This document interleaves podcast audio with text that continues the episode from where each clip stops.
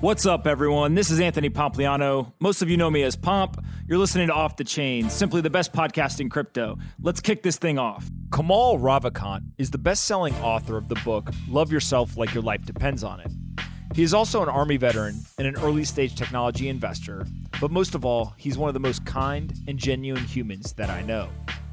In this conversation, we talk about everything from his writing process to what he looks for in early stage investments, and even spend time debating the current media landscape and how various technology platforms fit in. This episode covers a lot, and I really enjoyed talking to Kamal for such a long time, so I hope you enjoy it. But before we get into the episode, I want to talk about the two sponsors that made this episode possible. The first is Crypto.com. They've been longtime supporters of the podcast and are doing great work. They're a pioneering payment and cryptocurrency platform that seeks to accelerate the world's transition to cryptocurrency. They have a vision to put cryptocurrency in every wallet, which is frankly why we're all here. The Crypto.com app offers a full range of financial products with competitive pricing, well designed user experience, and high security. It's the best place to buy, sell, and pay with crypto. They also have had an awesome marketing campaign going on in cities like San Francisco, Los Angeles, and Miami. I call it the Plan B marketing campaign. They've got huge signs, billboards on the sides of buses, trash cans, etc., that say things like the $22 trillion printing machine isn't going to stop anytime soon. They're really doing a lot to drive awareness and adoption. So head on over and check out crypto.com and tell them I sent you. Again, that's crypto.com. It's a great URL, but crypto.com is also the place where mass adoption is occurring. Our second sponsor today is TaxBit. These guys are awesome. They're easily the most trusted cryptocurrency tax solution in the market. The IRS released new tax forms for the 2019 tax year, which require all taxpayers to attest to whether they traded cryptocurrency during the year. If so, you got to file an IRS 8949 form, which reports your capital gains and losses. I don't know what that really means. They just told me to read it. It sounds like accountant speak. All I know is TaxBit helps you. They automate your cryptocurrency taxes, enabling you to effortlessly track, calculate, and report your transactions. You can easily connect your exchanges to securely sync your transactions and run them through TaxBit's tax engine. That's right, you can generate a completed tax form with a single click through TaxBit. A completed tax form with a single click. It's like taxes made easy. The company was founded by tax attorneys and CPAs, and they also provide live support with experts whenever you need it. This team of experts are on hand who have had experience facilitating thousands of crypto tax filings and IRS crypto tax audits. So TaxBit has built the most trusted cryptocurrency tax solution. You can head on over to taxbit.com slash invite slash pomp and you'll get 10% off your tax plan today with a free trial. Again, that's www.taxbit.com slash invite slash pomp. Head on over, get 10% off, pay your taxes, and let's keep going in the crypto world. Now, lastly, don't forget Off the Chain is not just a podcast. Every morning, I wake my ass up and I write a daily newsletter for 40,000 investors analyzing Bitcoin, blockchain, and cryptocurrency. If you want to subscribe and read what I'm thinking, head on over to offthechain.substack.com, offthechain.substack.com, and you can subscribe today and join 40,000 other investors who read whatever's on my mind every morning. Again, offthechain.substack.com. Now let's get into this episode with Kamal. It's one of my favorites of all time, and I hope you enjoy it. Anthony Pompliano is a partner at Morgan Creek Digital. All opinions expressed by Pomp or his guests on this podcast are solely their opinions and do not reflect the opinions of Morgan Creek Digital or Morgan Creek Capital Management. You should not treat any opinion expressed by Pomp as a specific inducement to make a particular investment or follow a particular strategy, but only as an expression of his opinion. This podcast is for informational purposes only. All right, guys, bang bang. Sitting here with Kamal. Um, we got a whole bunch of stuff to talk about, but uh, he's probably one of the more thoughtful, wide-ranging people that I know. Uh, we've known each other for I don't know a couple of years now, um, so I'm just excited to hang out and talk. Thanks for doing this. Thanks for having me, man. How did we first meet? That's a great question. Because we both the connection was we were both in the army, Yes. and I remember joking at the time that you and I were probably the only people in the crypto investing space who were actually once in the military, who'd actually served. Like at our level, I'd never met Yes. anybody else who had. And There's one other person who never talks about being in the military who's a pretty decently well known Silicon Valley investor, but I, I feel bad. I can't like out him. Yeah, um, having yeah. been in the military. Uh, but but it's somebody you wouldn't expect. Okay. Right. Um. So uh, all right, you've done a whole bunch of stuff. Let's just start from the very beginning, like growing up, and then how do you get to the military? Like what, simple, what? man. You walk in a recruiter's no, office no, and no, they no, happily take you, man. That's how you get in the military. Sometimes they even pay you to do it. Some... what uh no, but like what, what's the process there and, and kind of how do you, how do you grow up? Um and what's that story? Uh well growing up was um you know, single mom, two kids. Uh, my brother and I basically raised ourselves in libraries and I graduated high school, got the hell out of there. It was in Jamaica, Queens, which is where rap came from. It kind of gives you an idea of the kind of place it was. You know, rap did, didn't come from uh, joy and bliss, you know. And went to college for a year, had a full ride. After a year, I was like, this, uh, no. And I went, I walked in recruiter's office, I signed up. And I just finished a year, and I was, I think a week or two later, I was in a plane to Atlanta, Georgia. Got in Atlanta, put me on a bus, and took me to Fort Benning and shaved my head. And that was that story. All right. Before we get into uh, good Fort Benning, um, in the summer, what, let me tell you, what was in Georgia? What was the fascination with the library? Like, like why, why that being a place where, when you look well, back, you say that's where you grew up. Well, that's where mom could leave us where we were safe. Mm-hmm. I also grew up on books. Mm-hmm. Love books. You know, books were my refuge as a child. I yeah. always was always reading. And while you're in the library, are I'm assuming that you're not like, hey, what book do they want us to read for school? It's much more how do you want to spend your time and, and kind of read the things that you find interesting? Yeah. I think we my brother and I grew up like reading everything we could. You know, that was just our thing. Yeah. And it's fun. It's funny because uh, so many parents try to get their kids. They try to force their kids to read, and then you're like, no, like we enjoyed it. It sounds like like like you guys just wanted to go do that. How does that happen? Um, I don't know. You're in a library. What are you gonna do? Yeah. You know, you don't have the internet. You don't have video games. What are you gonna do? Yeah, yeah. It, it, it wonder. It makes me wonder. Is there something about putting somebody in an environment where they only have one option, right? And is that differ between a kid's kind of development and if you do the same thing with an adult, you know, do they just walk out? like, did you guys are you guys ever sitting there like, you know what, not today, like we're leaving, or is it just mom said to sit here and so we're gonna read because that's the thing to do here? I guess. I mean, it's worth it trying. You lock someone up in a room full of books. What are they gonna do eventually? You know, you yeah. know, you get bored. You'll you'll find a way to pass the time. That's fair.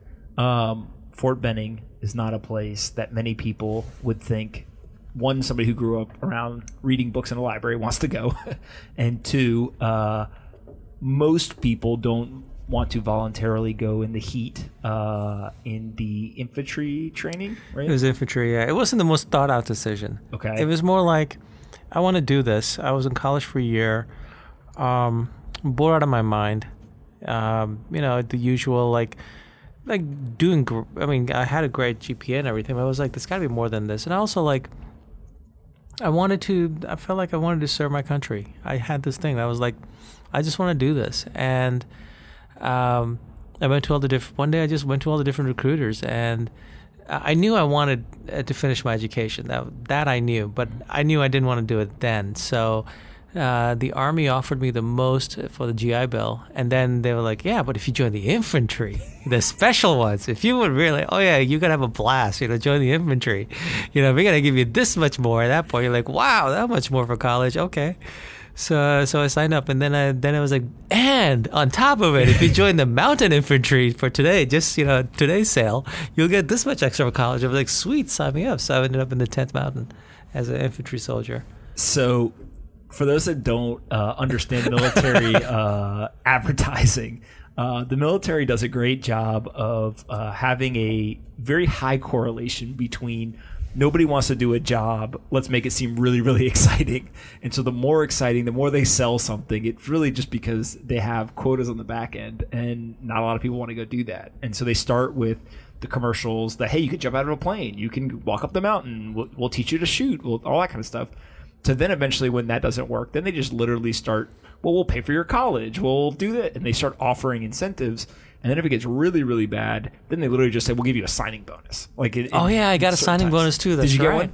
Okay. Yeah, yeah. I think there was some shortage or something at the time. Whatever. I don't remember. This was very popular. So when I signed up for the army in March of 2006, was right around the whole surge and, and all this kind of stuff, and they were just like. Literally nobody wants to do this, right? so I remember talking to the recruiter and him being like, pretty much like, there's two lists. There's the list of like, you can go do this stuff, and it was all the like really technical training, things that like was very obvious. There's a job when you get out. So hey, you want to be a uh, UAV, you know, uh, driver or pilot? Sure, we'll train you up how to do that. Very obvious when you leave the military. Uh, there's a job waiting for you at some private company. Then there's another list, and it was all the dangerous shit that had no use in the civilian world, Like bomb Infantry- defusal. Yeah. uh, I, and you want to know the one job that was on that list that uh, actually had a, an application outside of the military that I just found uh, at the time confused afterwards. I remember being like, wow, that makes a lot of sense. Uh, truck driver. Because of Yeah. all of the roadside bombs. And so people had realized, hey, if I sit inside of a base and I, you know, fly UAVs or I'm the accountant or I do all these other kind of jobs, I'm pretty safe if I'm in the military, if I'm in the infantry, or I'm defusing bombs, or I'm driving the truck, like those all have like very similar um, kind of danger levels to them. And so it was, you know, a bunch of those kind of combat type roles, and then truck driving. I wouldn't. You know, I never would have thought of truck driving as a combat role. But I, I guess yeah. When you got especially in Iraq, right, where yeah, all the yeah, roadside yeah, bombs. Yeah, yeah. Yeah. So, all right, so you get to the tenth mountain. Uh, for those that don't know, uh, the word mountain means something. Um, and so you guys are uh, light infantry. What was that whole experience like? What did you take away from uh, from the military? What did I take away from the military? Um, look, as an 18 year old kid, it was um, it was the best thing I could have done for myself. Yeah, like it was. You get challenged, and you get you realize you can pretty much step up to anything. You know, you don't get you don't learn that in college. You know, you you can drift to college and do just fine if you want to. You can't drift through boot camp. You know, you can't drift through tr- infantry training. You know, you can't. You got to step up. So, for me, I think it was that training part, that transition from civilian to soldier, that I um, that I'm grateful for. Yeah. You know, the um, that I really look back and it was very, very formative. It was. Um, I'm proud of it and I'm grateful for it. You know, it's you. You think about tribal societies, right? And I've I've talked about this before, like they have this thing where like when you go from become a boy to a man, you know, like there's there's there's almost like a rite of passage, a testing. So you, then you welcome back in the tribe. And there's something special there. You know, you step up and you realize like I'm okay, I'm going into a different phase of my life. I'm more is required of me and I'm able to meet that challenge. Uh, physically, mentally, emotionally. We don't have that in our society except for like the military, maybe some sports you know, sports, yeah, uh, military, yes. Outside of that, not not much. Where where you challenge, you come out, okay, I am different. Like I am, I I have gone through that fire, Yeah. right? And I have walked through that fire, and I've come through it, and I'm forged uh, differently. And how it's much, how much of that's adversity versus training right? Like hey you just went and did something that's hard. So not the actual like building back up but the breaking down. Because ultimately what they do in basic training is they break you down and they build you back up kind of how they want with certain mm-hmm. disciplines etc mm-hmm. i always think about those are two different things right? Now they string them together very nicely and as you come out of that process all the benefits that you're talking about but can you pinpoint whether it's the breaking down process or the building back up process that you think is more important there I think it's honestly just the challenging you every day. Mm-hmm. Through the breaking down and the building up, you you don't have a day off. You know, there's no day you thought, boy, today's a good day. no You know? load, no load management oh, that you see in professional sports today No, but like so, I think it's more like the being challenged, you know, and you just learn. You just step up, step up, and they. It's not like they make the challenges easier. It's like they, they make them harder, right? And I think that's what it was. Yeah. One of the things uh, that really sticks out in my head from basic training, did you guys ever, um, they would go in the mornings on these runs and they never told you how far you were going to run, right? It, it would, uh, for us at least, it was like there's a A group, a B group, and a C group. And you generally knew like the A group was the fastest, B group was a little bit slower, and C group was the slowest. Uh, and we would start running, and it wasn't like, you know, we're not running 20 miles. We're either going to run a mile, two miles, five miles, whatever it is. But the whole idea of like you don't know how far you're gonna go, and you're just with a bunch of people, and there's some guy leading you, and it's just go. I always thought like it's so different than the way society runs because it's always what's the task? Somebody tells you a task, and then people go execute that one task, but you don't have to go past kind of the finish line that's already laid out in front of you. Whereas with this, it was completely blind to you. It's just we're gonna run until we tell you to stop, and like again, it wasn't crazy, but it was just the un- unknown ends up like hardening your mind of like Yeah, I'm you're right. gonna you, run forever. You just do it. You kind of go in that zone. I'm just whatever it is. I'm just gonna do it. You're right. I remember that. I've forgotten about that. It's that's very very interesting, right? Because then you do you stop being task driven and you just become like kind of like okay, I'm just gonna do it. Yeah. The the other thing um, in basic training to me that I walk away from, which seems to be a um, a misconception, is like everyone's like, oh, the military. There's no uh, ingenuity. There's no innovation. There's no um, kind of you as an individual having to uh, make o- your own decisions, etc. Everyone thinks the military is. Kamal, you're a private, you know, second class. I'm going to tell you what to do today. And when I say move your right foot, you move your right foot. Okay, now move your left foot. And it's very kind of rigid. But actually, like once you go through the process, you realize like, eh, it's really not true, right? There's structure, but within that structure, most of the best soldiers are people who are presented a problem and they can figure out how to solve that problem within the structure that they're given. Did you take any of that away, or Well, look, look, problem solving on the fly is what building startups is.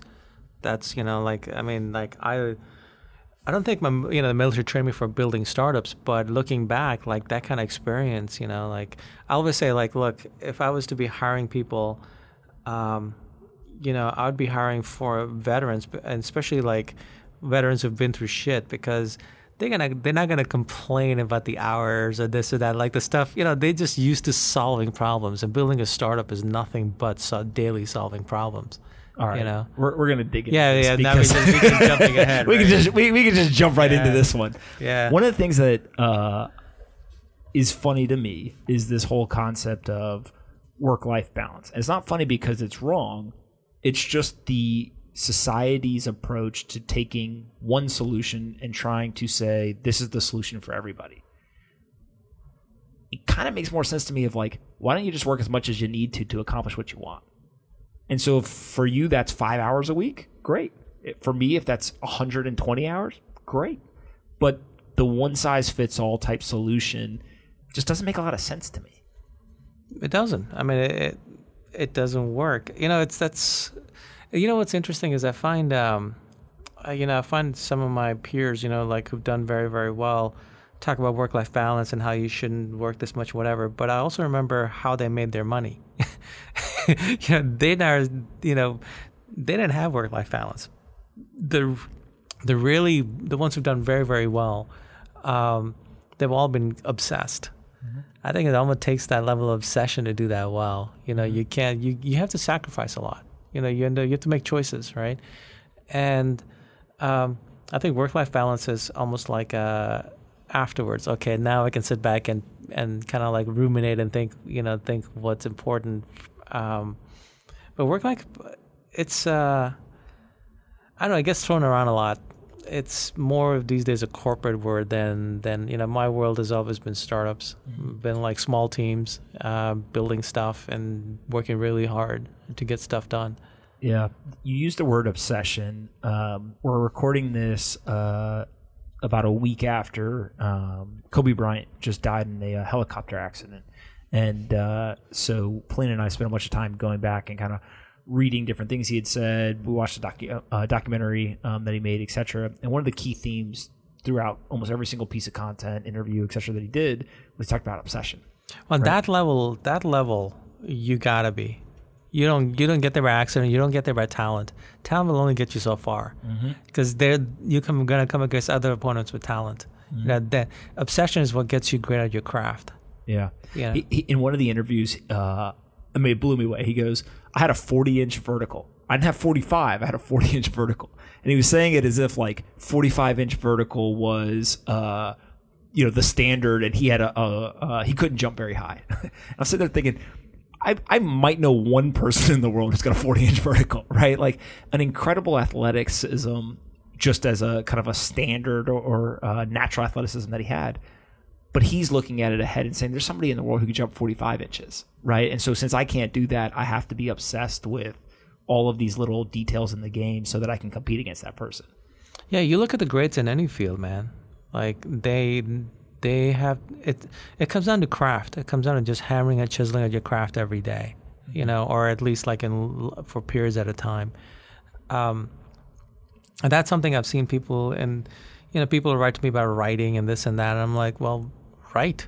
How do you want to, you know, like it's, mm-hmm. you gotta be, you gotta really care about the craft. You gotta like write and rewrite and rewrite and rewrite and edit and rewrite and write, rewrite. That's where the real writing is, right? Mm-hmm. Same thing with him. Like, I think with Kobe, what I remember reading a, a quote by him where he said, like, when he got to the NBA, he was really surprised to see that a lot of people there took it as a job.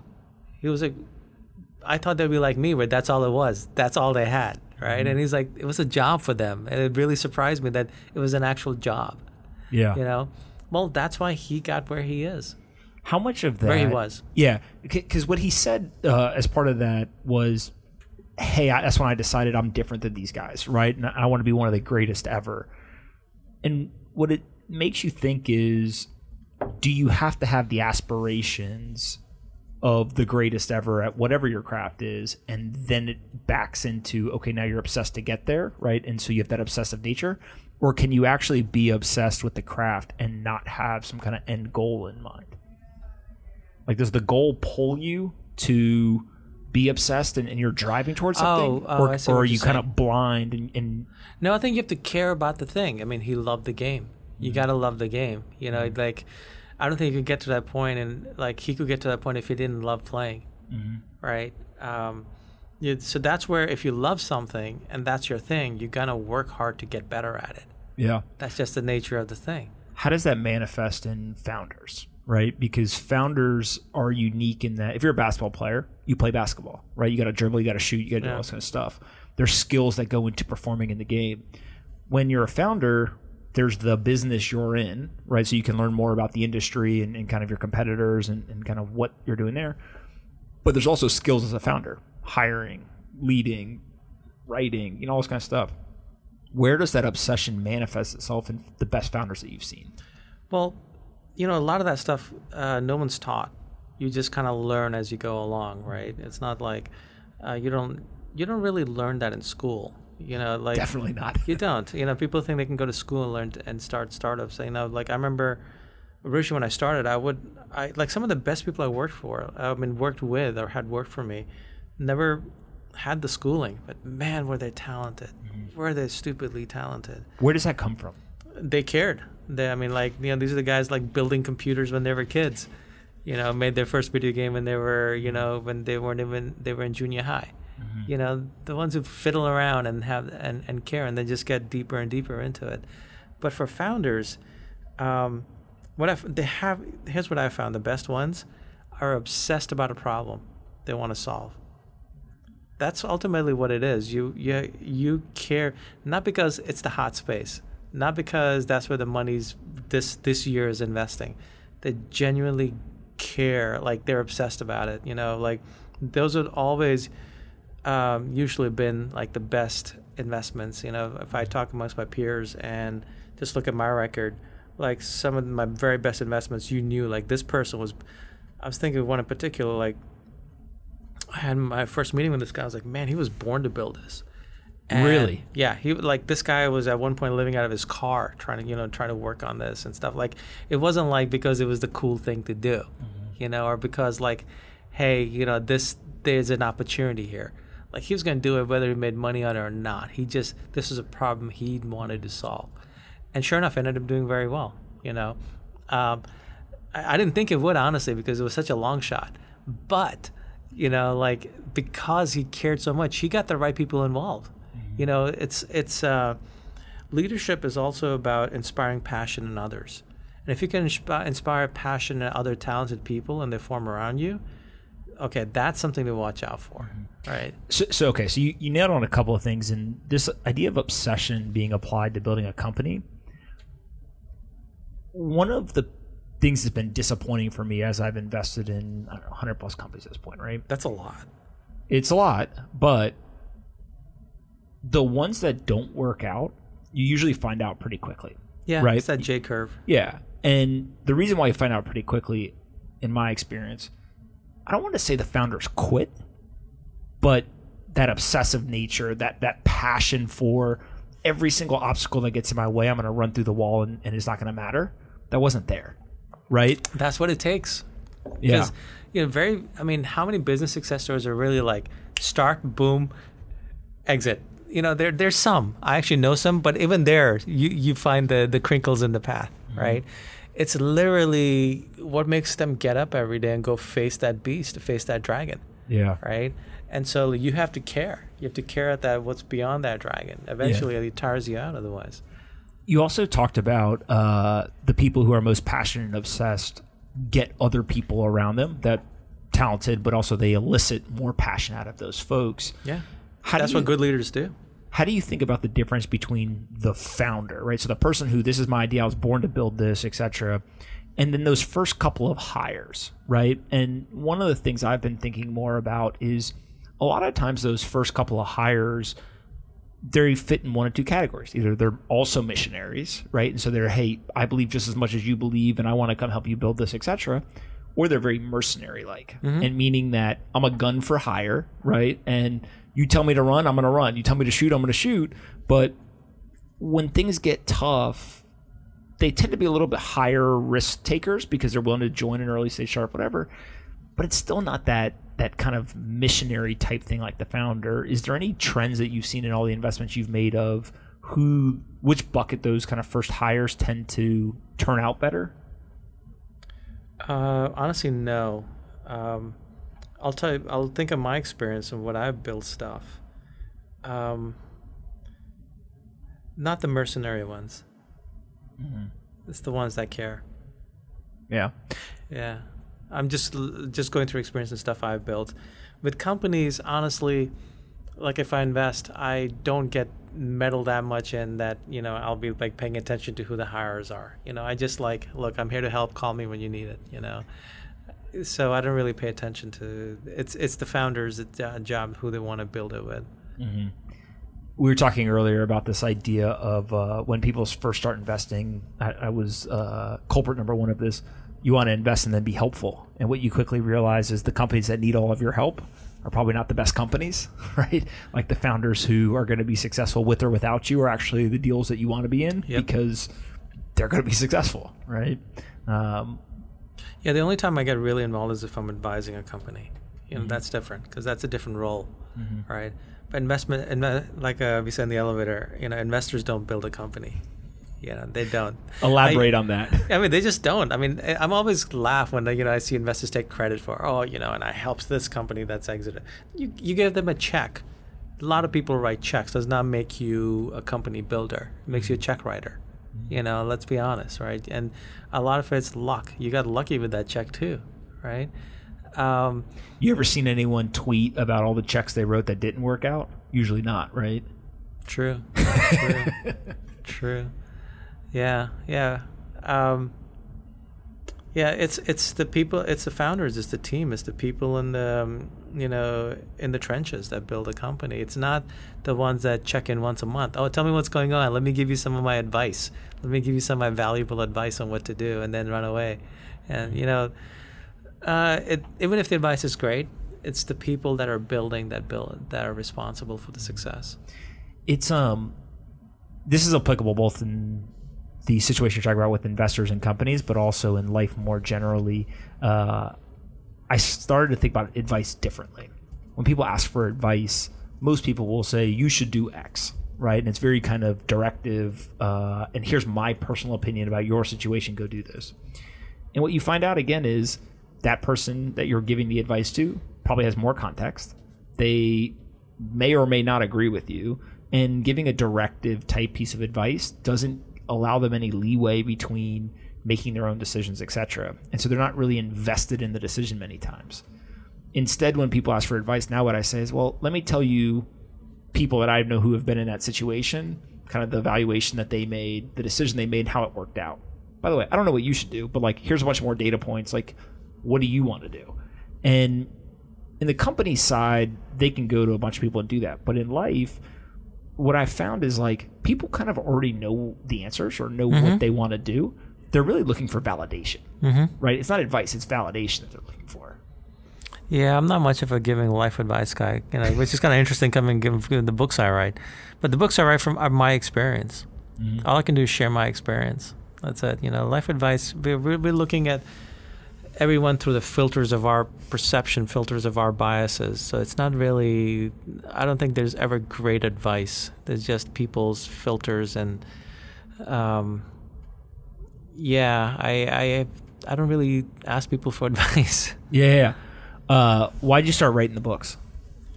Like what? Like what was the the first book in terms of what, what was kind of the genesis of it?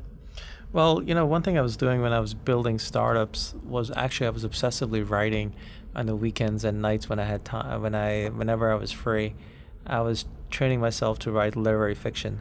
I wanted to write literary fiction novels. I, Why? I just loved them.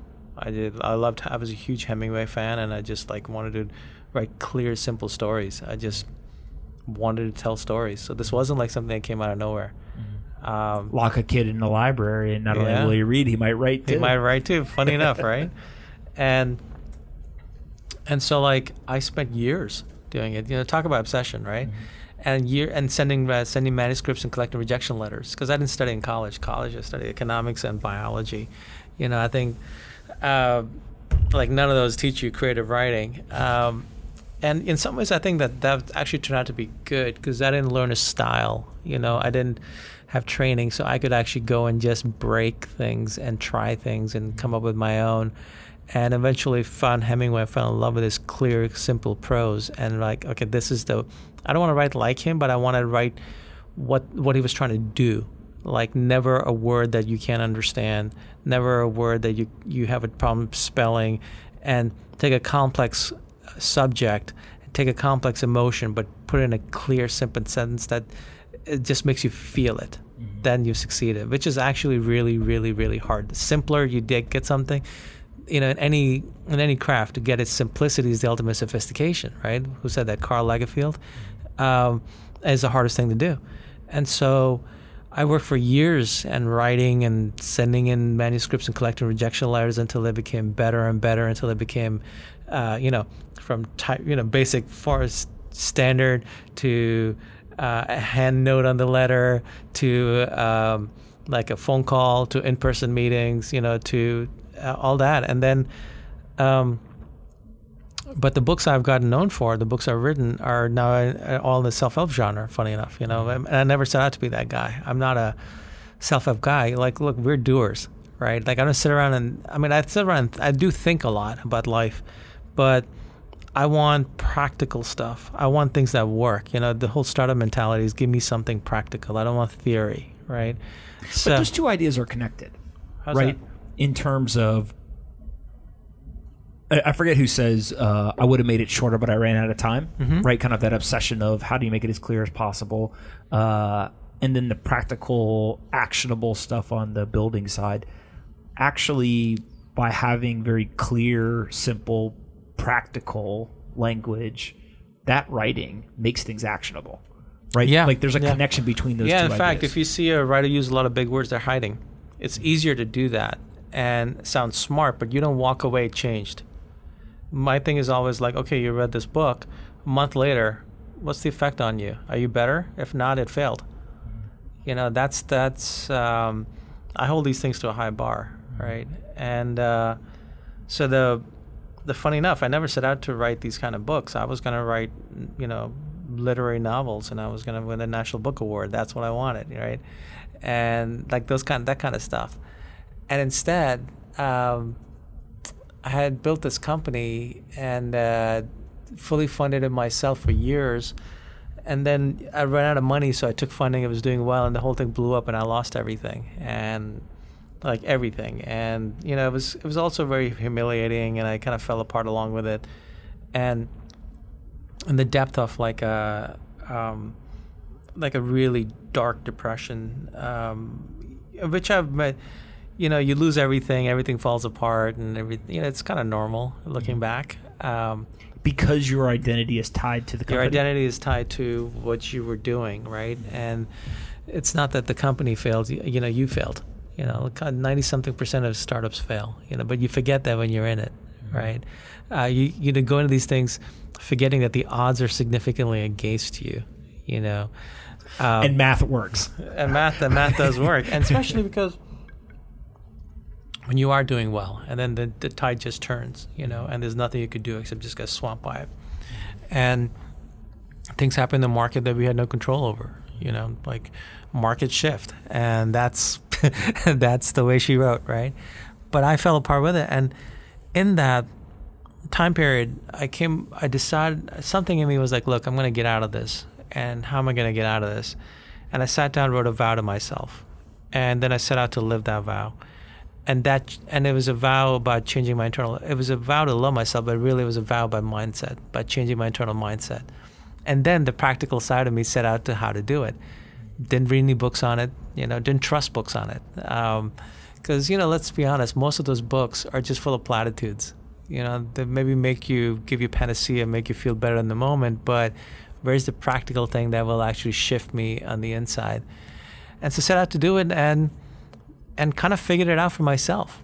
You know, I was the only subject. I was just working on myself, and and it worked, and um, and it worked really well. And um, so I started sharing with friends. You know, like I was like, you know, I was kind of like a new convert. You know, like, um, and uh, it worked for them because it was so simple and easy and practical, and it was all internal work that anyone can do because uh, we're all the human mind, and um, so then some convinced me to actually write down a book, a little book. Um, so I so without thinking anything would come out of it, I wrote it down as a little book, um, put it out on Amazon, self-published it because I'd committed I would, and uh, the book was called "Love Yourself Like Your Life Depends on It," and it took off, and it became one of Amazon's success stories. And this was in uh, 2012. So now here let, let's talk about a little bit about obsession and writing, right? So I did something that people weren't doing in the writing books. In the last chapter, I put in, "Here's my email address. Feel free to send me an email." Because I didn't expect to sell any copies. Mm-hmm. I was basically I'd written it and I was gonna give it to friends to help them, and that was it, right? And literally self-published it, like no marketing, nothing, like nothing. I thought of actually I thought I was gonna be a big laughing stock in Silicon Valley, right?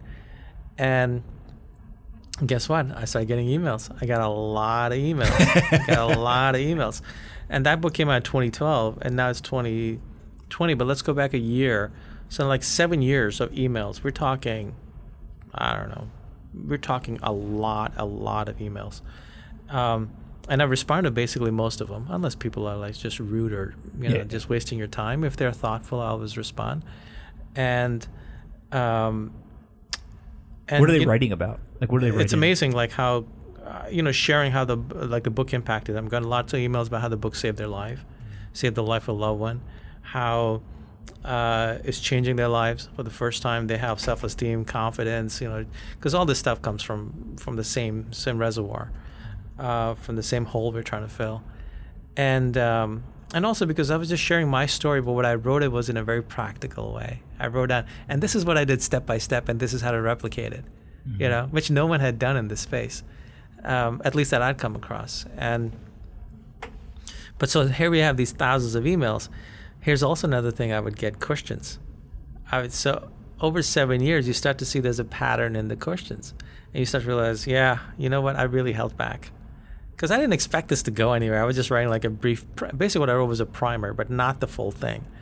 And I was like, look, given the success of the book, and I realized I need to put this book out to the world in a bigger way because it's already getting spreading all over the world, but it's only available in English on Amazon, and people are translating it and just putting it online and putting their name on it, and it's like Jesus. It's on Weibo all of a sudden, right? Yeah, yeah, yeah. I'm like, but look, if the book's got to spread, then I then I gotta give it the whole thing. So then I sat down and spent a year working on it, and the the all those years of of um, starting to be a literary fiction writer, right?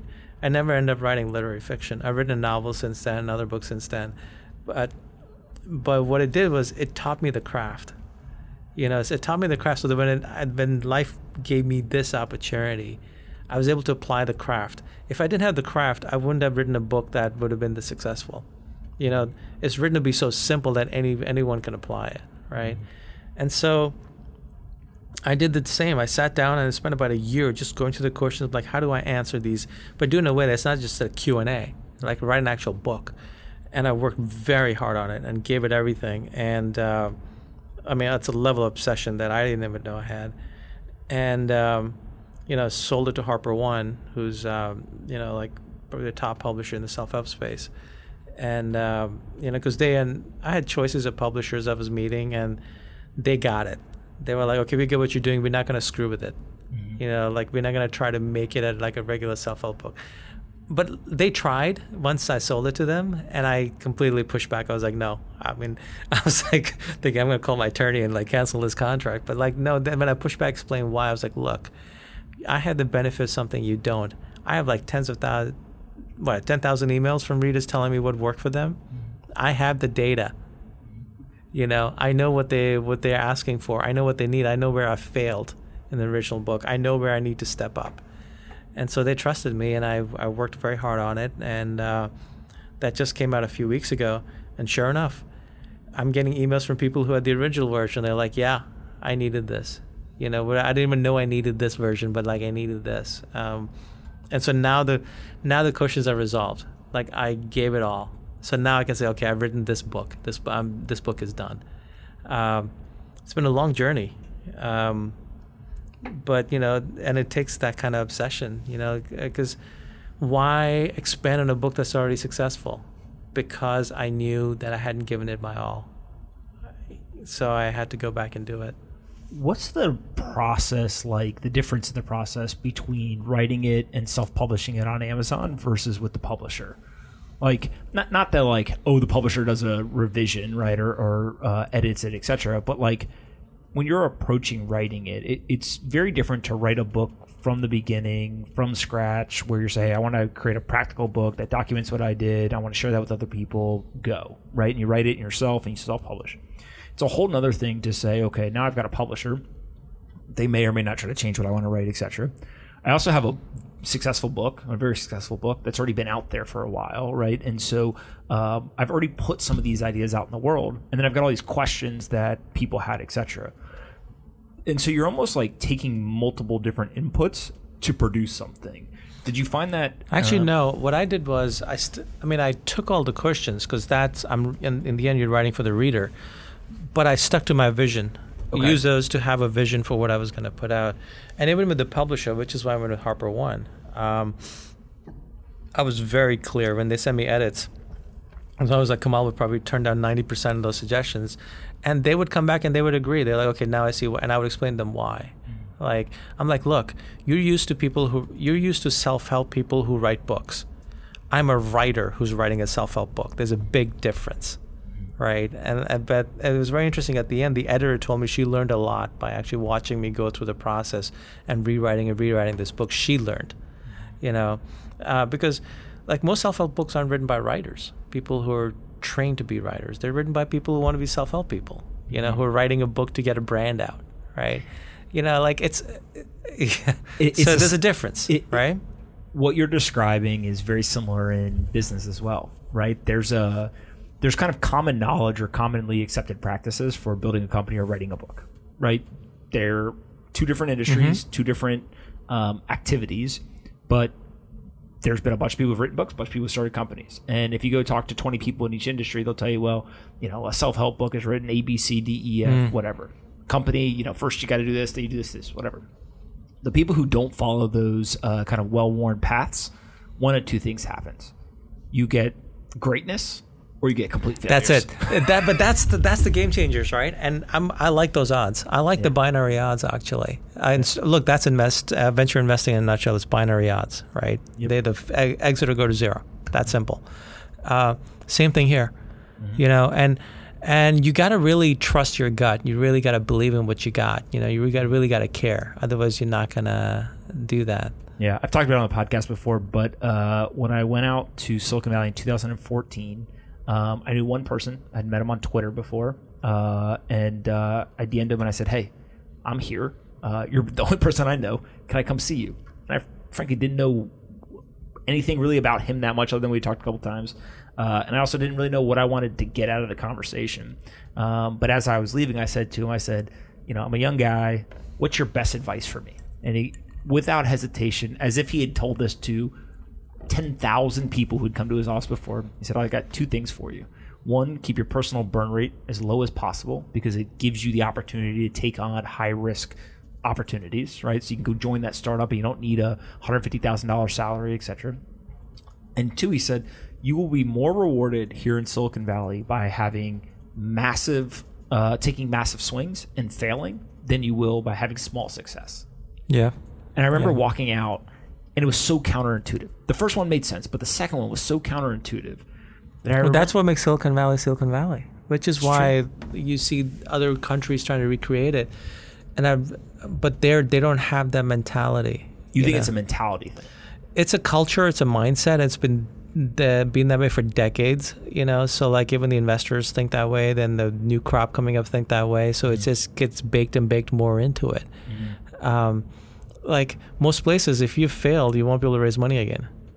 Silicon Valley, no. Like I mean, as long as like you know it was a good bet, you know. As you, long as you're not an idiot about it, yeah. well, not an idiot, but like you know, it didn't fail because of you.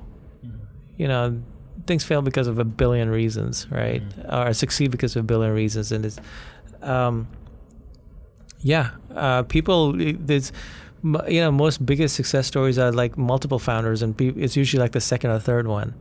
Is that true in writing, where people write something and their first, second, third attempt at writing something is either not successful or doesn't have a lot of success, and then they produce a, a kind of a great hit later on? I don't know, man. It's Yeah. that's all over. I- the I don't map. know either. With art, it's different. You don't, uh, you know, something can be your first. Uh, I don't know. I mean, because do you count all the countless hours, the ten thousand hours, what they wrote but didn't publish? You know, so it's har- it's harder to put say there. Mm-hmm. I don't know. Um, I think it's varied. Yeah. You know, the Hemingway did say, um, like the worst thing for a young writer was early success, because then you get caught into like trying to recreate that in that way, versus taking the risk, you know, like that made you um, get that success. One of the things that um, you obviously write about uh, in the books, but also you just described in your process, is this idea that like trusting your gut and having the self confidence to say, I don't know if I'm right or not, but I want to do what I want to do. And I always think of this principle as like, if I'm going to fail, I want to fail my way, right? Because if I fail, then I know that, well, that's the way I wanted to do it. But if I do it some other way that somebody else tells you, etc., and I fail, now I'm going to be left wondering, well, did I fail because I did the wrong thing, or did I fail because I didn't do what I wanted to do? Like, how much of that process in- actually, I've noticed a lot of the best founders they think they're right. They have that level. They have that vision. They may not be, but they think they're right, and they're gonna work. They, um, so like for example, with this book, um, you know, I could have gone many ways with the publisher, and I stuck with my vision, you know, and because I knew I was right, you Yeah. know, and in the end, you, when you're creating something, when you're doing something, that's all you got is your vision for it, you know, and all you can do is the best version of that. Yeah, You know? but but it's it's a little different in building companies in the sense of like if I'm building a software uh, product and you're writing a book, right? I can create a first version. I can show it to some people. I can iterate and kind of over let's say a year. All of a sudden, I've pretty dialed it in in terms of this is what the people at least that I've shown it to. This is what they want, right? And I can do that from a data standpoint. I can do it from talking to the users, etc books are a little different in that you kind of write and write and write, and then there's this big, you know, reveal, and it either works or it doesn't, right? There's not a lot of like iterations between the writer and the audience. Now, there's iterations in terms of the writer and the publisher, the editor, etc. But how do you think about like serving what that reader wants without necessarily having that iterative feedback from them in the process? That's where it comes. Um, like in the end, you write for the reader, but you you can't like go out and ask people what do you want me to write about? Of course. you know it's like the homer simpson Carth uh, episode right? Um, for the everyman. But if you get enough feedback you start to listen to it you know if, um, you know in the end you got to have a vision for what what is the best version of what you want to put out. You know you're like uh, also you want to write what you'd want to read i wrote what would help me. You know i read my own book. It helps me you know? Um, my book is a book i would read and i would pass along. Yeah. you know so that's another thing you know? It, it gets at this idea of um, you ever meet somebody and they're doing all the right things, but something tells you they're doing it because they think that's what they're supposed to be doing, sure. Right?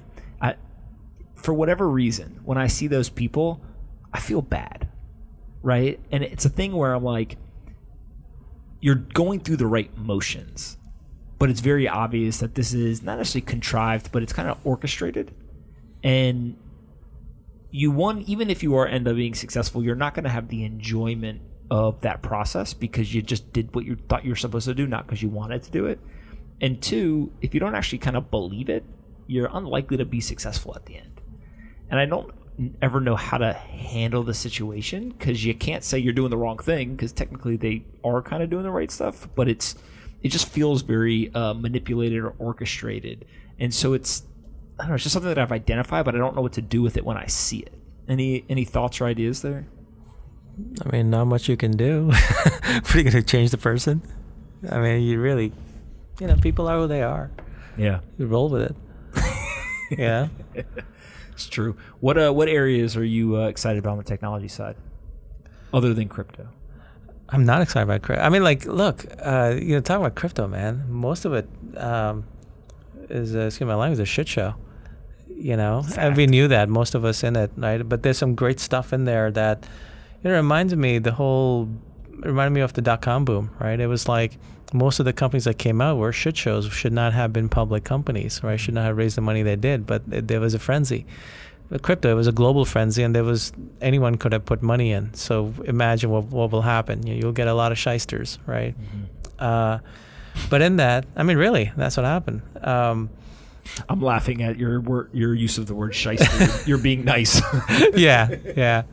Um, and but you know what happens is a new technology comes through and gets known in the mainstream, and then when the bust happens, and these these things are these things always happen that way. You know, then it's the the ones who care who start building stuff. You know, the ones who care. Then when it's when it's the in the bear markets, the ones who build in the bear markets are the good ones, not in the bull markets, and you start seeing like the useful stuff start to come out. You know, and that's what's happening there, and that'll show up in time.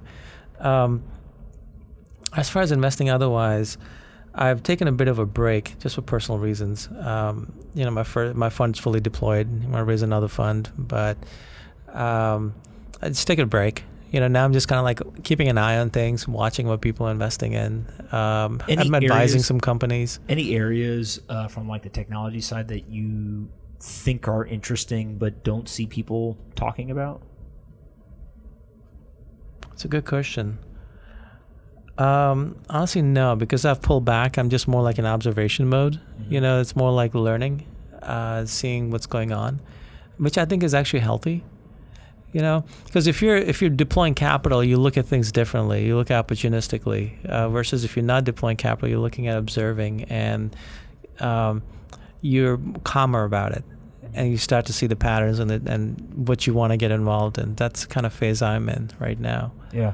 One of the things I think you said to me uh, previously, and you'll correct me if I if I'm misremembering this, um, is I think we were talking about uh, there's a lot of not a lot, but there's some investors who are very uh, prescriptive in their investing. So they say, "Here's an industry. I believe that this is a problem. Somebody's going to create X solution. I'm going to go find a company that's building X, right?" And they go and they try to find that and invest. There's another strategy of let me go find great founders. They'll tell me what they want to work on. They'll explain why it's important, etc. And then I'll back them. But they're the experts in that field. I don't necessarily have an opinion as to what they're doing. You fall more in the latter than the the former. Why gravitate towards that and more kind of the the founder being the expert, etc. Versus you know you being the the Well- genius on the hill.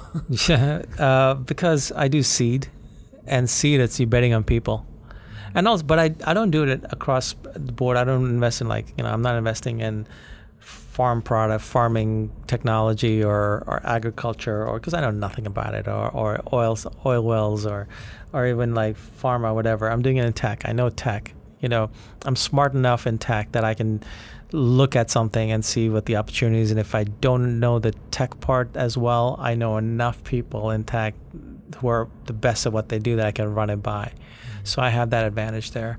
So in seed, you're betting on people. You know you're not betting on it's like when someone tries to give me a projections like a or a, or like spreadsheets in a seed round i'm like what are you doing? It's a waste of your time waste of my time. These are all made up numbers you know just sit down and just let's just have a my favorite ones are just conversations about what they're what they're building what they want to build. You know that's it. That's that's why i end up writing a, a you know sending a wire on. Um, it's more fun that way too when you bet on people you know um, an industry uh, if I just do one industry alone, I guess I do tech, but tech is so big that you're covering a lot, mm. right? Um, because I've seen opportunities, you know, because if let's say if I was thinking at one point I was going to do a fund that was focused on AR and VR, okay, and th- there was a lot of interest in funding that fund, but I decided not to do it because I realized first of all, VR it was still far out. Uh, the tech needed more years. Um, it wasn't the right time to be investing, and and that's probably still true. Yeah, right. Yeah. It's still it's getting better with Yeah. things like Oculus, etc. But it still feels that's at least five years. yeah, AR is what's gonna take off. You know? think okay? So you're in the camp of AR comes before VR. Oh, I, don't. I don't disagree, but that that's yeah, kind of just because the technology is easier and it's, and it's so easy to like. And Apple, I think, is going to have something out with AR maybe out in two years, Mm-hmm. uh, within two years, and that'll change the game. You know, um, So here, here's a uh, theory that I have, which is you've seen all these uh, photo editing applications, Yeah. right? The ability to put stickers, the ability to put um, Photoshop type items, etc., into them, is really kind of like static AR, yeah, right? yeah, And so the things that kind of look like toys and play, etc. today, there's almost like this transition between okay, we have reality, then you get kind of what that static AR, then you get more of like the AR where hey, you can actually have a video and, and put stuff in. Then maybe you even get more like live real AR, right? So like I can actually have the Google Glass or whatever type thing. And then eventually you get the fully immersive VR type stuff. But whether that's right or not, there's some transition from where we are today to like full VR. The thing I keep going back on is like that stuff takes time. like, I think people say like, "Oh, of course VR is going to be a thing," but then they snap their fingers and like, "Why isn't it here yet?" Well, I mean, the tech is actually hard eh, because it's it's interesting with VR. It's actually the brain, uh, the brain. uh, Like um, in most VR experiences, your mind, you kind of your mind can't handle it more than thirty minutes. Like there's something about the it's your mind. It screws with your mind. Like this is not reality. People get headaches and all these things. There's things that are working out. They're Yeah. working out, and they will work them out. One of the things for the longest time was you can see your hands, and your mind gets screwed up about that, right? Mm-hmm. So now they've they've overcome that, right? But so now you just have two hands floating. yeah, do floaty hands, you know. But the brain, you know, is like trying to process this this version of reality. It knows is not reality, and trying to be try to function in it. It's gonna screw with it, right? So that takes time. That they didn't expect that. But AR, you don't have that problem. But going back to the reason why I was talking about it was I decided not to do it because there was so much opportunity. Like crypto was happening and these other things were happening. If you just do a very focused fund, that better be your obsession. You better be obsessed about AR or VR, and I wasn't. Right? I'm more about. It's more about for me. It's like, look, I understand tech. I've been in it. I'm pretty smart about it. I know the right people. Um, I can get in great deals. So I like betting on people. You know, it's it's you, it's a great thing to bet on people and they go on to build something that ends up being massive. It's kind of fun to watch. It's fun to when they call you for help and you help them. You know, Yeah. and it's fun just to be a, you know, that way to be involved. That's one of the reasons why I still. Well, I'm not investing. I'm advising some companies because you, you know, when you have experience, you have a CEO calls you with the issue you ha- they're having, and you solve it for them in like a couple of minutes versus it would have taken them a month, mm-hmm. right? That's fun. You know, And- but that comes from experience. you talked about knowing the right people, right? And this is something that um, we've never talked about, but I'm interested in your insight. Uh, I think it was either Brent Beshore or Patrick O'Shaughnessy was on Twitter, and they were basically saying, look, one of the most defensible moats in business and investing is relationships, right? It's the it's one of the things you can't automate away. You can't you know build some product, whatever.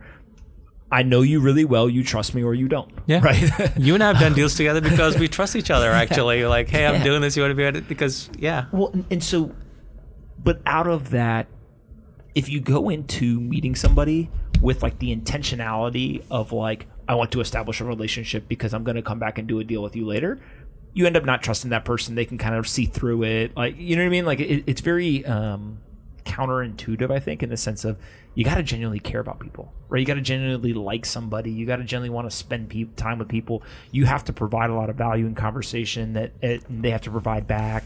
I mean, It- it's a very kind of time intensive thing. That's a transactional relationship, right? And there are those in business. Um, I usually shy away from them.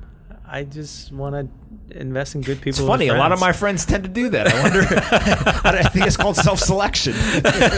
but it's like I want to invest in good people with good people. Mm-hmm. You know, like that's it. It's very it's simple. It's not rocket science, man. Mm-hmm. Investing is not rocket science. Yeah.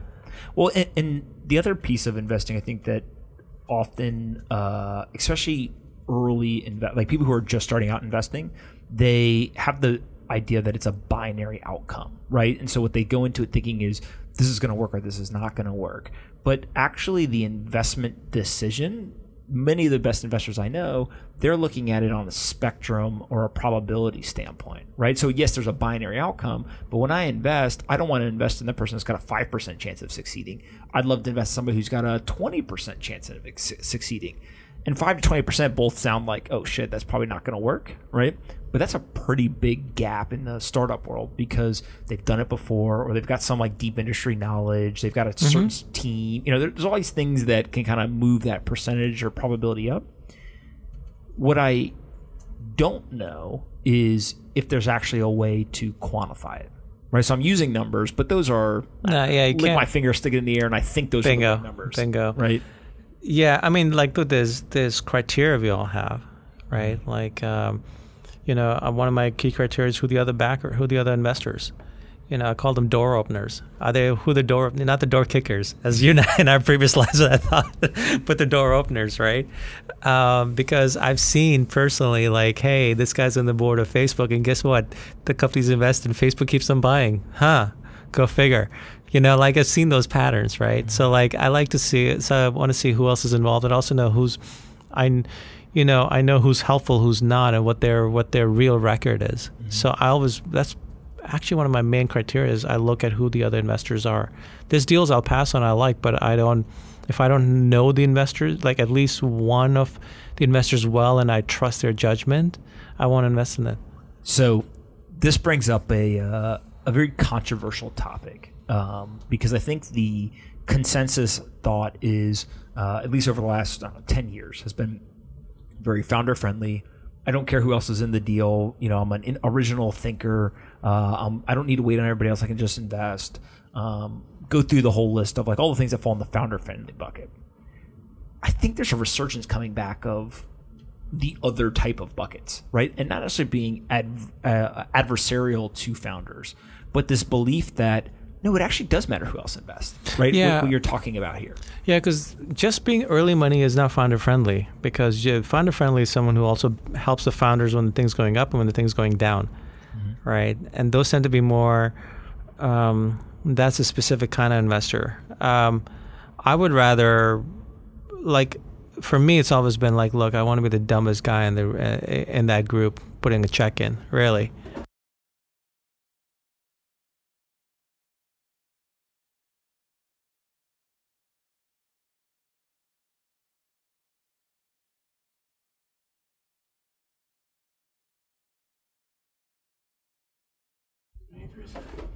I don't know.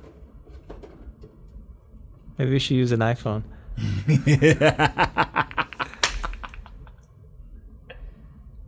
just make sure it's still recording. You should be good. Are you sure? I'll let you know if you're not ready yet. All right. Go So I ahead. forgot where I was. You're talking about um, founder friendly goes up, goes down, still helping. Yeah, yeah. So I think it's actually, you know, you got when you're an investor or an entrepreneur, you you put on very different hats. I've been in both, right? And you realize that um, uh, you you look at these things differently, and you gotta, as an investor, you're trying to maximize your returns, right? And you may fall in love with an investment. You may love the founder. You may love what they're doing, but you may think this is not a good investment, so you won't invest. You know, so it's it's very very different hats, and so you got to have your criteria, right? Certain criteria, you got to have certain criteria you stick to, and um, you know one of so I one of mine is actually I look at the other investors, and that's not the I won't just go in because of certain other investors, but it's actually.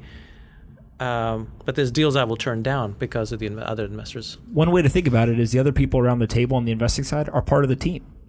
Right? You're underwriting the team, and the team is not just the employees or the founders, it's those other people on the board or the other investors around, they're going to make introductions, right? They're going to open the doors. They're going to help on acquisitions. Yeah. They're going to help in recruiting, right? All this kind of stuff. Yeah, I mean, but sometimes you know, talented founders need none of that, right? So th- this is this is like a weighing game. This is there's no, it's an art.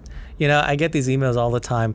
You know, we've created an AI platform that'll that'll you know simplify investing decision. You know, sign up now. I'm like, you okay, great. You know, if you got a massive fund that's algorithmically trading startup stuffs, maybe that would work. But this is when you're betting on seed stage, you're literally betting on people. That's all it is.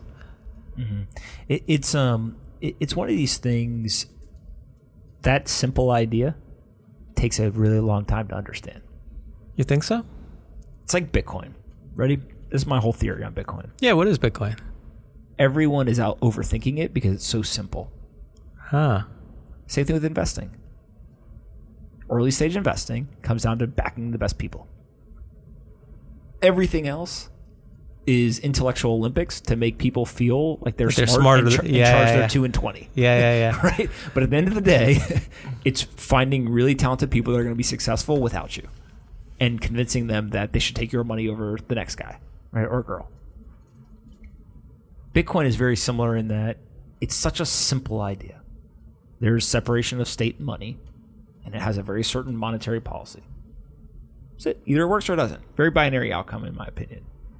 Everything else is just noise around it because people are basically bored right? They're sitting there and they're analyzing this data point, that data point, this and that, and all. It doesn't matter. It either works or it doesn't. It's very binary. It's just like a venture investment. Happens to be liquid, but that doesn't matter. And all of the kind of people spinning their wheels around it are doing it out of bored more than anything else. Or you know, trying to be smart. Yeah. Well, yeah, exactly. They're, they're like, if you believe that Bitcoin is going to be valuable in the future, it is likely to be much more valuable than it is today. Right. So, kind of in that binary outcome, it's got very asymmetry on the upside. But you, as an investor, then have to do the one thing that humans suck at doing, which is have patience. Mm-hmm. Because it's just going to take time. and so, what do you people do? They sit there and they, well, what about this? What about that? Well, here's the latest, you know, fear mongering. Here's the latest bullish case, whatever. And they just spin their wheels over and over and over again. And when people ask me what's the most important thing for Bitcoin to be successful, I always just say time. Just let it ride its course. Like it's done fine for 11 years. Let it keep going. Early stage investing, same thing. And I think this all goes back to what you said earlier about the way that you write. It's when people have an idea, in order to put it into a book, if they don't really understand it, they use big words because they think those big words lead to the reader thinking they're smart. But what ends up happening is the reader very quickly can tell if they're sophisticated. The person who writes with the simplest language and is kind of the most blunt about the idea, one has mastery, but two, that's where the most value comes from. And so that's true in writing, that's true in investing, and that's true in Bitcoin as well. Yeah, good parallels. Right? What um what's the thing I mean, like, look, any um, the best um, best people make it look easy. You know, when you're watching a truly great athlete, you're watching. You know, they make it look easy. They make it look so natural. You know, you're watching a great fighter. They make it look easy. They make it look natural. You know, um, but that's the ultimate. Uh, you know, that is the ultimate expression of all the hard work and all the sophistication is to get to a point where it looks easy. Is there one writer and one investor that you think is one of those greats that make it look easy, but you or we all know that there's a bunch of hard work that goes into it? That when you think of like, hey, here's one of the greats that come to mind. Well, look Hemingway, but he doesn't make it look easy. Like, you know, like holy shit, that man could write. But he was a he was a craftsman, man. Um, poetry, you know, you look at poetry. That's real poetry is is is now talk about distillation of ideas and concepts, human truths down to just few words. Mm-hmm. You know, that's that's real. Um, look, investors. I don't know how to say they make it look easy. Like, uh, I mean, I I know investors with amazing track records. Uh, they just find, you know, after a while, they find their um, what they're what they're good at, and they just stick with that and just get better and better at it. Like some might be good at people, some might be good at this, some might be good at that, some might be good at sniffing out tech. You Mhm. know, they find what their thing is, and then they just like focus on that. Mm-hmm. Not all of them are just betting on people. Some are like, we'll find the right tech, and then the people involved with it. You know. Yeah. Um, I forget the exact numbers, uh, so somebody on Twitter will correct me. Um, but it's like, I think it's Sequoia's first fund. They had like nine investments in it. And I don't know, 70, 80, 90% of the capital that came back that made it a very well performing fund worth based on two companies. Those two companies they incubated internally Wow. Right? And so this whole idea of venture capital, right? They were one of the earliest venture capital funds, but actually they incubated two of the companies, That's interesting. right? Now there's two pieces of that. One, the companies were successful, so obviously that you know kudos to them. But two is they most likely, I'm assuming, owned a bigger larger portion. portion, of it. Yeah, yeah, Right. disproportionate portion of Yeah, it. Yeah, yeah, yeah. And, and so it, it it's I bring that up because uh, not everyone does it the same way, right? And if you compare the very best like true venture capital firms where they're just investing, regardless of the stage, and somebody like a YC, right, who two different models, but they both can be successful, and it really is just like people doing what they think is the right thing to do. It really is, man. It really, really is. You have your thing. You stick. To, you know, you go at it, give it your best, and you iterate. You know, um, in anything. Um, as you said, even with writing, right? You don't publish your first draft. People don't see all the drafts you go through. You iterate the hell out of it, you know, Mhm. until you get to a point. Okay, this is the product I'm putting out. Yeah. How do you think about? Um, I'll, I'll say media, but maybe that's not the the correct term. But just society's moving into this like more shorter term attention span. You know, you've got Twitter, you've got things like TikTok, etc. Um, now you've got books that are uh, becoming more popular as audiobooks than written books. And Oh, audiobooks are saving publishing, like for La oh, you, you think that they're saving publishing? Yeah, I mean, that. I've had publishers tell me that. Like, look, audiobooks are doing so well. And think about the marginal cost of an audiobook Mm-hmm. versus, you know, digital download versus, you know, a paper book, right? They make more, they charge just as much, right? It was, and, and, uh, audiobooks are a resurgence actually in publishing. And, and I had my publisher tell me that they can tell a book is really hitting it with their, um, with the audience when the audiobook does better than all the other uh, editions. And they called me and they said, like, look, we have good news. Your audiobook is really outperforming the other editions, and that's actually good news. Uh, because of the profit margin associated with it, or No. because of something else. it, it's a trend they've noticed in the ones that end up doing well over time that the audiobook leads. Really? Yeah, that was interesting to me. Yeah, I would not. I would not guess that. Yeah. It's um. It's interesting to think about because do you think that changes the way that people write? Um, depends. The way I write is my own unique style. I write almost like you would hear me speaking, like the, my cadence and my sentence structure is written that way. So, for me to read it was, um, I mean, I'm, doing an audiobook is actually really hard to read your own book. Why? you know? Because it's not like you just sit here and like a podcast and you talk. You're going sentence by sentence. There's a producer there. There's an engineer there. There's probably like another producer there, and they stop you, make and go repeat this that. You know, you'll add ums and this and that, or there'll be a pauses. Or there'll be like a little sound. So, you know, to read a book, well, you'll be in the studio for days, morning till evening. reading and your mouth gets really dry and you're just like you're what about your cadence? You can't just read fast in one point and slow in the other point and you got to have emotion and rhythm you know and you really got to feel it. Um, i you know it's but people love it man. I'm getting like um, like really great messages about the audiobook. Uh, you just made me think if your unique style is writing the way you talk do you sit down and write and what you're actually typing or writing is the first creation or do you actually talk into a recording or voice notes or anything When like I say that? that, right, like I talk, it's not that. It's like there's a rhythm to it. There's a rhythm of speech to it. I don't do. A, I I write. I Yeah. sit in front of a blank page and I write. So Kevin Hart has a documentary on Netflix. Uh, Polina's sitting here in the room with us, and she'll correct me.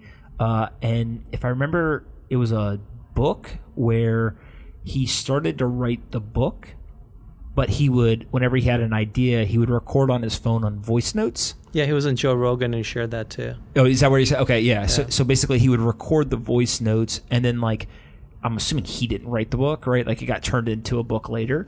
But it was really interesting that I always thought of you write a book, then you go in the and through the process you described of like then you record the audiobook.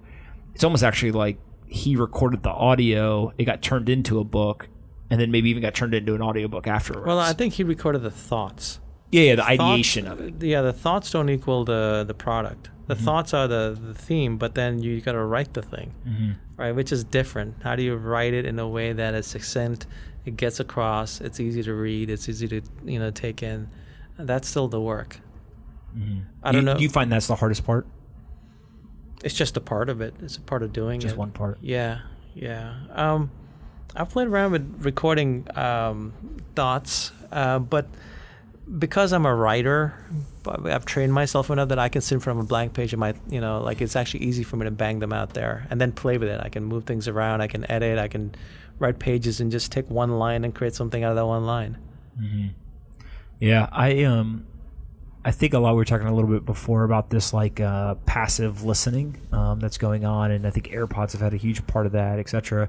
Um, but the content that people create, I don't think we'll identify that it's changing, but it starts to change. Yeah, yeah, yeah. As you were talking, well, you were talking about like the attention span, right? Like the me, everything is getting shorter and shorter, which I'm finding really interesting. Like for example, when the first version came out, right? Um, I got so many emails like right away.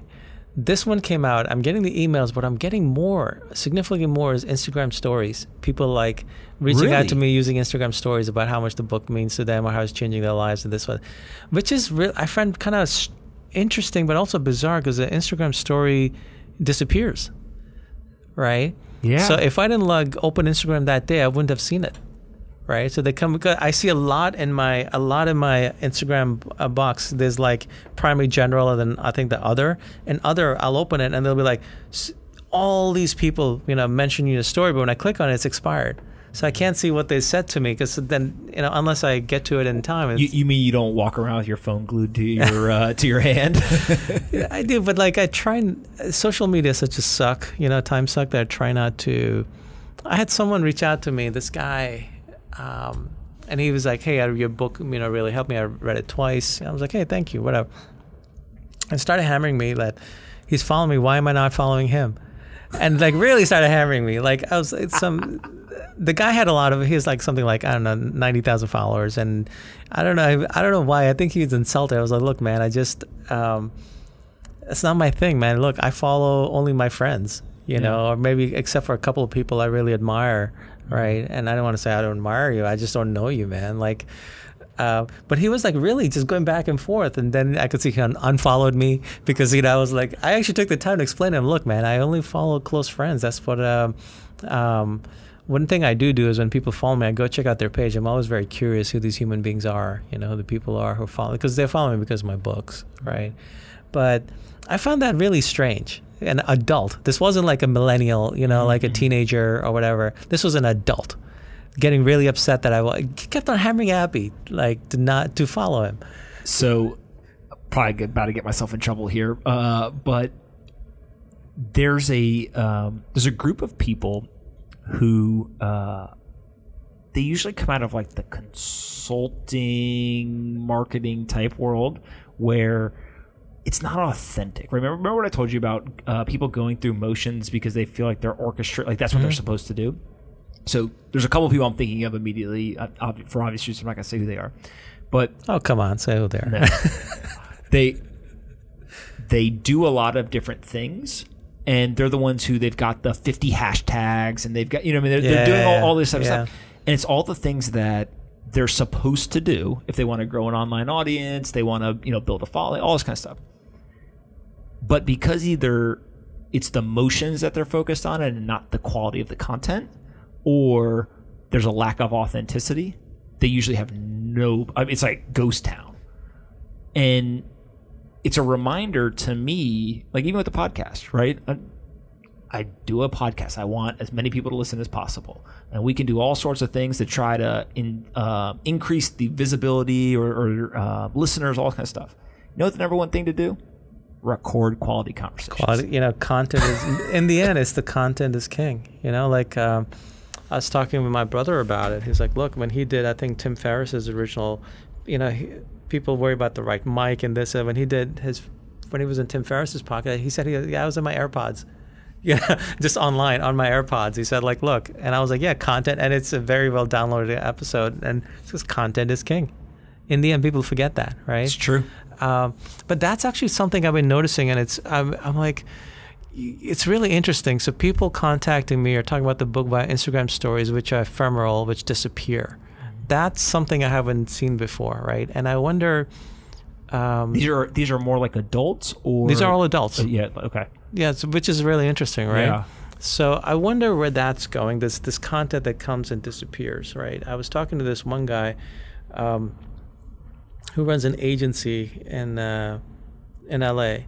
Uh, he represents TikTok stars. So now this is you could say like the guy spends time he's talking about yeah you know and the talent this and the talent that dude your talent's a 15 year old who poses in their underwear and dances with bears you know with teddy yeah bears you're not you're not talking about the rock yeah, yeah, yeah. But like how he calls, like, yeah, and the talent will do this, and then the talent will do that. I'm, you know, like, it's it's a so my niece is no, but like, but then this is then he's referring to people who have like s- 11 million, 16 million followers on TikTok. You know, and you go look at their account and what they're doing. It's like the short content that doesn't, that's brief moments of dopamine hits that doesn't do anything for you. And I wonder where this is going. And this has got to evolve. All these things do, but like these nonstop dopamine hits, but that don't give you. Usually in life, the way dopamine hits are structured, there's growth that comes from it. There's, there's something involved in growth. There's no growth. There's no learning that's happening Yeah. here. That's what I wonder about. So you get these dopamine hits without the learning. So then you're just gonna be addicted to dopamine hit. That's what you're gonna need. But Right. okay, so two things on this. One is uh, I, I've got a brother who's 23. Conversations throughout his friends and now my brothers and I uh, texting group chat. The memes drive the conversation. So all of the short videos, the viral stuff, like all this kind of stuff, that is the culture. And it took me a while to understand, but like, um, uh, what is it, Marshall uh, Marshall McLuhan, who says uh, the medium is the message, right? Like the meme's the message, and uh, I didn't fully appreciate this until uh, the recent um, what we call it disagreement with Iran. So we kill somebody, they shoot rockets, right? All this like serious stuff's going on. If you went on Instagram on pretty much anyone under the age of I don't know 35, right? Every single account was posting, "We're going to World War III," but they weren't like, "Hey, the president of the United States on this date has declared we're going to World War." III. It wasn't like a like a news broadcast. It was meme after meme after meme of when World War III draft happens, and it's a guy like you know, nope, turning and running away, right? And like all these like stupid little memes to the point where uh, Polina has a cousin who lives in Bulgaria, and he DM'd us and he says, "Why is my Instagram filled with World War III memes?" right? He's not involved. He doesn't know. He's you know 17, 18 years old, whatever he is. And what I started to understand is like that's how these kids communicate right is they they don't write they don't chat it's all through this like very kind of um visual, audio, and video based uh, kind of short content. And so, like, if you asked a kid right now, this is actually an exercise uh, I did with my brother, which is he'll be embarrassed by this. I said, "Do you know how to write? Not like write a book, but like take a pen and physically write." And I was giving him a hard time, and he was like, "Yeah, I do, but my hand gets tired." Think about that for a second. Literally, he doesn't write ever. I don't ever write. really. Actually, we don't, none of us do it really, do we? Yeah. And so he was like, yeah, but if I write for too, like my hand gets tired. And you start to think about like society's changing. Right? And that doesn't matter for six months or a year or five years, but over a- 50 not- years. I mean, look, it's not a. There's you know humans evolve, so it's not a bad thing. They'll they'll figure things out. I just this ephemeral content though. I wonder with these dopamine hits um, that without the growth involved, what does what does that lead to? Mm-hmm. Right. That's where I think is going to be interesting. Um, so I don't know. One, one other trend for you that uh, you reminded me of um, that I'm still trying to understand, but uh, right now I'm fascinated by. So uh, you mentioned TikTok stars. There's two uh, exactly what you described. There are two um, girls that are sisters that are probably 13 and 15 that went viral on TikTok. And I don't have TikTok, so I could care less, didn't know, whatever. All of a sudden, I see an older guy who's a dad on Instagram. Somebody DM'd me a photo he posted. He's got a lot of followers. Who's this guy? Come to find out, he's the father of the two girls. And so when the girls went viral on TikTok at 13 and 15, they then told their parents to get TikTok accounts. So the mom and dad have TikTok accounts. And then they would bring the parents into their videos and tag their parents. Mm-hmm. The dad has 1 million followers on TikTok. On Instagram, he's got a couple hundred thousand. right? And you start to realize, and, and he's like into it, right? I mean, he's he he like is enjoying the fact that like it's like a family affair. But you start to realize like that's basically what the Kardashians did with their TV show. Now you're just getting a replay of it on TikTok or Instagram or wherever. But now you're going to have these like famous social media families, not just you know you go viral now you're famous.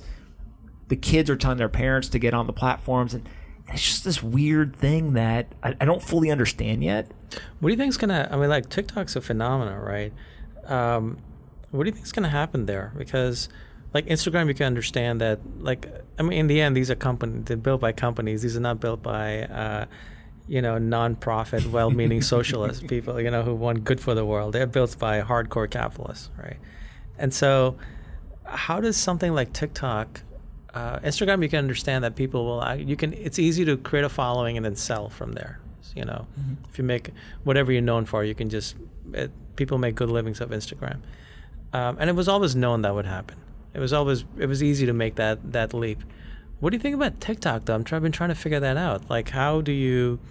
How will that? Mon- One of the ways they're monetizing is, for example, like this guy I met. He's a talent agent, so people pay the the talent. You know, a lot of the content actually turns out with people with big followings is paid for. So I can't I can't say what the product is because I think they'd be upset. But there's a, a well known game um, that uh, is popular in the younger demographic. And recently, uh, I sat down with one of the, the guys, and he said uh, they saw this huge spike, like a, a very obvious something happened. They went to all the platforms, they couldn't find it, they couldn't figure it out, couldn't figure it out, right? And they're, you know, early 30s or so somebody that knows somebody that knows somebody says, "Oh, there was a kid who made a TikTok getting in the car, walking in the store, going to the aisle, grabbing the game, going to the register, at home, playing the game." Had a lot of followers. That one viral video on TikTok, there was no link to click on. There was no, you know, uh, click here to buy. None of that stuff but the association and the awareness of the product, people then went that followed that person online and uh, sales spiked. And so it's like very hard to engineer, very very Not hard very- to measure. Not hard to engineer, hard to measure. No, because as I learned from this guy, people pay for this. Oh, if you pay, yeah, yeah. If, if you pay, if you just go to somebody who's got a big audience, say, "I'll pay you money, go and do they this." have they have Yeah. they have people representing them. It turns out all, all these kids. With Oh, yeah. big uh, with big followings. They, so here's a uh, here's an idea for you. The sports stars of tomorrow are actually going to be the social media stars. So take the top, I don't know, 20 recruits coming out uh, in basketball this year. I don't know the exact numbers. I bet you five to 10 of them went viral at some point in their high school career. And that's what built the buzz. And it translates into they'll go to the best schools, etc. And so if you're a parent, right? I I play college football what you would do is you would basically hope to God that the high school had a video of the games. then they would either just give you the game tapes and you could just mail them to schools, or you would basically sit down and try to cut them up into a highlight tape. Right? This is before all these online platforms and everything, right? Literally, they were recording on VHSs. But you would send it directly to that one school and hope that that school liked it and they call you and you kind of go this process. Now, there's a kid in the stands who's got a camera who takes a video of some kid dunking or running for a touchdown or whatever. Next thing you know, it goes viral. They tag the kid, and that's how these kids are getting discovered. Is they're becoming social media phenomenons that translates into success Yeah. in Yeah. sports. Yeah, TikTok's fascinating, man. It's because it is a new, just this growth. Um, Do you have one? I, I, I mean, I open, I look, I'm in tech. You know, I, I, if something's taking off, I always go check it out. I have an account. You know, played around with it. Uh, more like seeing what the. I want to understand the product. Right? Do you think it's sustainable? Like as a platform? Meaning, uh, we've seen a lot of platforms come, there's hype, and they dissipate. You think that this one is, it becomes the Facebooks, Twitters, Instagrams that are around 10 I years don't think now? I don't think that's the right analogy. I think this Okay. is something different. Why? Uh, Facebook is still um, it was a social network, but it was still more of an existing paradigm, right? And and even Instagram was a social network built around photos. Uh, Instagram was like, the only real threat to Facebook, which is why Facebook bought them, right? Uh, seriously, it was the only real social social network that was becoming a threat, and one of the smartest decisions they ever made. Um, Mark's the greatest M&A. he really is, man. world. It's impressive. That's when you have when you have a founder of a vision who who owns and who has control. Mm-hmm. They will go do make WhatsApp. What he gave up for that, which seems brilliant now, right? Same thing At the time, $20 billion or whatever it was, that Yeah. seemed insane. Look at the time for Instagram, a billion dollars seemed insane, right? Um, He bought both of those for 21 billion. That's it. that's it. funny, right? Right? Like compared to what they're worth today. It's funny money. Um, yeah, so I don't know, but TikTok, I think it's a different paradigm. I don't know. I haven't spent enough time on it. I know Gary Vee's really bullish on it, mm-hmm. and that guy's got a good nose for stuff. underrated. As for as much I think shit as people give him because of he's so out there and you know creates all this content, etc. If you look at his track record, he's one of the real legitimate guys. Yeah, he's got a very good nose for what the uh, where, where things are going. Trends and stuff. Yeah, yeah, he's got a very sharp nose for that. Yeah.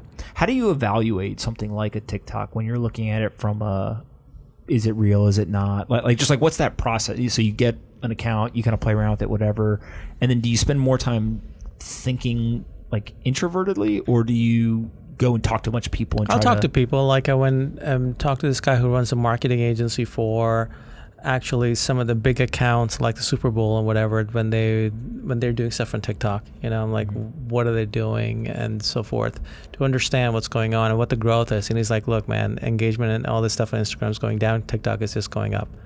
You know, so um, but it's a different kind of engagement it's a very very different so you can't compare apples to oranges there it's a very different kind of engagement that um, you know you know the founder of vine you know that twitter bought which twitter's just great at destroying products you know and they had a real chance with vine to create something you know like the original tiktok there on top of the twitter platform and users right? That's what they had.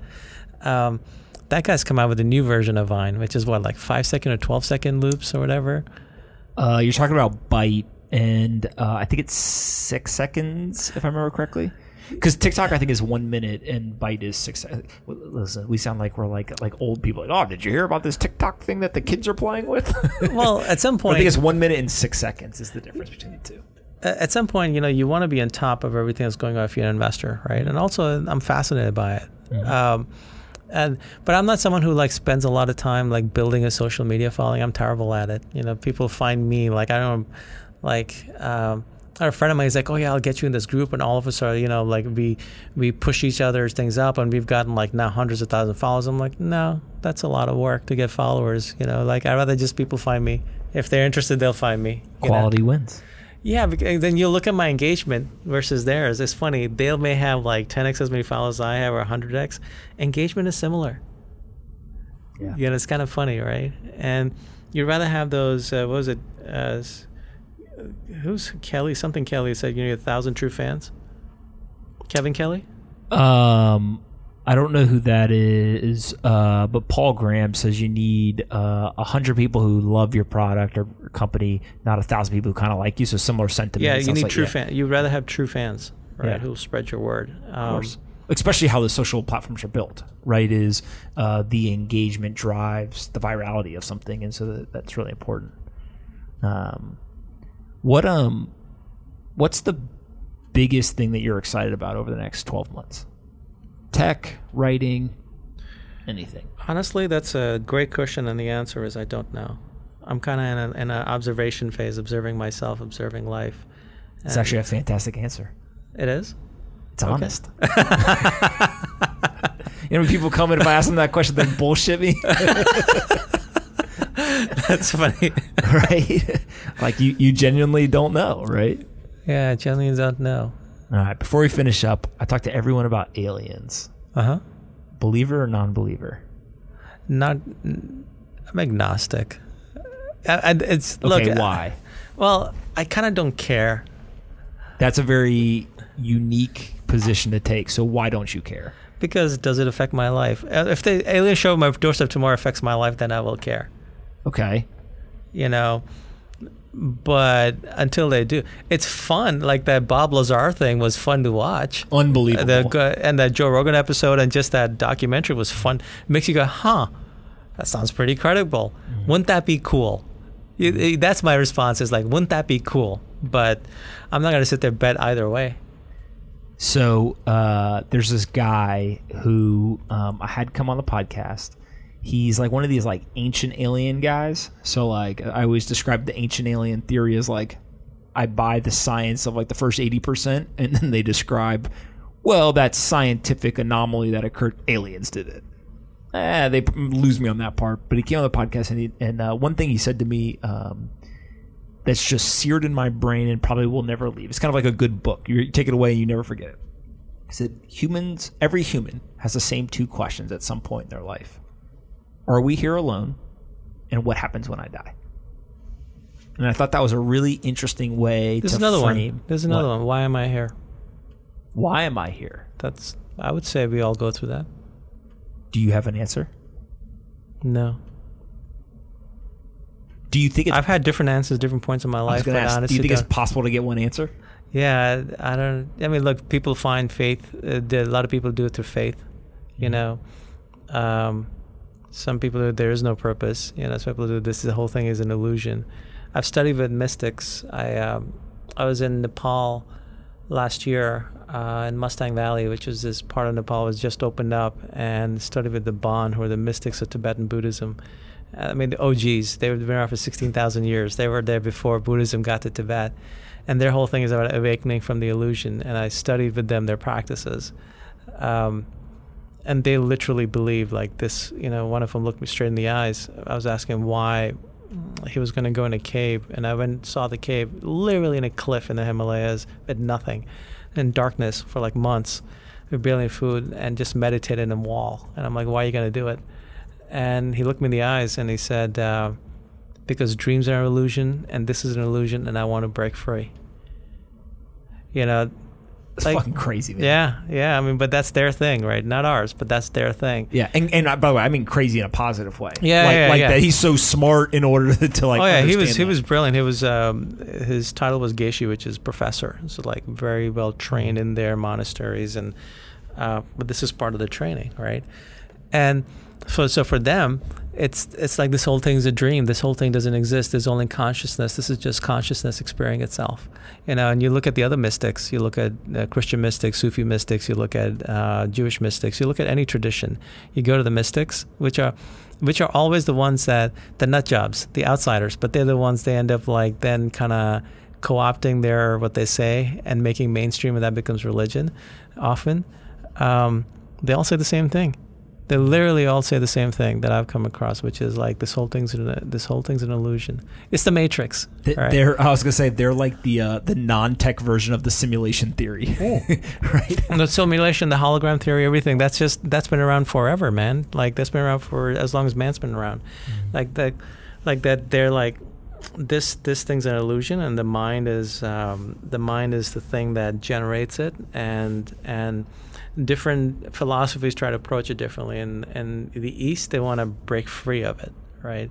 In the Western, you know, like you go down to more like the Judeo-Christian, whatever. They're they're like, how can I use this to make my life better? But the underlying theory mm-hmm. is the same. This whole thing's an illusion. So that's a very, very interesting one. Like, what is this whole thing? It's just like waves of the ocean that come and go, but the ocean's still there, but the waves gone. But the waves has it really gone? Well, it it brings the whole conversation full circle in that It does. whether it's well, whether it's the military, whether it's you sitting in a library as a kid, right? Whether it's um, building companies, writing, whatever. It's all mindset. I mean, ultimately, just what you described in the East versus the West perspective on the same theory or the same like application. It's just mindset. What are you optimizing for? Right. And the way that I think about this is it goes back to the idea that every your mind is more powerful than you'll ever understand. Mm-hmm. Right. And I tweeted um, earlier this week. There's a, uh, I think it was an article, and in the article, the cover photo was one part of a fruit fly's brain, and they have successfully mapped not the whole brain, one part of a fruit fly's brain. They have all the connections and all this stuff. It is the most complex thing you've ever seen. And they're talking about a fruit fly Mm-hmm. and it's you know twenty percent of the brain or whatever. Well, when you move up to a human brain, there's zero chance during our lifetime we'll ever understand it. And so, it's just what do you want to like? What what mindset do you want to put your brain into? Your body follows, your actions follow, right? All of these things follow that, but like you're ultimately in control, which probably scares the shit out of people. Mm-hmm. Hey, what do you think we're like? You answer that question. Why are we here? I, I don't think that there's an answer. Like in the sense of if you ask the same person five times different Points uh, in life? Yeah, Yeah. They, they all have different answers. Yeah. And also, if you take, I got four brothers, five kids who all grew up in the same environment, very similar, did things on a daily basis, whatever, and you all ask us, we would all have different answers. And so it, it's not a what were you taught type thing, etc. I really think it is uh, what's the answer for me today. There's also another question many people have asked at some point in their lifetime. Um, you know, Shakespeare was the one who put it really well: "To be or not to be." You know, people when they go through shit, you know, people have a lot of people have been at that point. Some people have actually gone beyond that point. You know, right? Yeah, I'm sure you have friends. I have friends. You know, who've. That's another one. That uh, that's a very human one. May not phrase it that way, but I tend to find um, you ever go to a store and uh, when you there and you look at a product and there's all the shiny ones and then there's the one that obviously's been through some shit, got dropped, it you know whatever. Like you can just tell it's different, right? I always think about that with people. A lot of times when you meet people, the people that stick out to me are the people that they don't tell you and you don't know, but you can tell they've been through shit because they tend to be calmer. They tend to be more rational. A lot of times they tend to be happier, actually, right? Like they have all of these things that It's not taught in a school, whatever. It's just they've been through challenges and they come out stronger because of it. Yeah, in the end, it ends up being a choice. You know, who are you going to be through that? You know, and I talked about that a lot in the book. And, you know, I share my own experience. It's like, you know, we have a two, we have, and look, I've been guilty of it, so I can speak from it. Like, you have two choices as an adult in situations. You're either going to be the victim of this story, or you're going to be the hero of this story. Same story, your choice, and that creates the narrative. And that actually is what creates the, the, the resulting story. That's a choice that's a mindset, and you know, people one can choose to do either. We're ending on that. That was, that was perfect. Um, where uh, where can people find the book? Oh, it's um, you know, love yourself like your life depends on it. It's beautiful. It's a really special book. I hope you get it. It's on any bookstore, Amazon, Barnes and Noble, independent bookstores, wherever fine books are sold, Audible, you name it. I've had a lot of people come on here and talk about their books and I've never said this, but I actually highly recommend people go get this book. Thank you, man. Of course, that doesn't actually mean shit in the, world, but legitimately, I think it's a good book, um, and people should go get it. So, all right, guys, thanks so much for listening to this. Thank you so much for your time, and uh, we'll have to do this again for sure. I would love it. This was fun. Hey, everyone, Pomp here. If you like this episode of Off the Chain and want to help us take crypto to the top of the Apple, Spotify, and other podcast charts, please do us a favor and rate, review, and subscribe. To review, Simply go to the off the chain homepage, scroll down until you see the five blank stars. Taking 15 seconds to fill those stars in and leave a quick review goes a long way in helping us take the entire crypto ecosystem to the top of the charts. I appreciate you listening and see you next time on Off the Chain.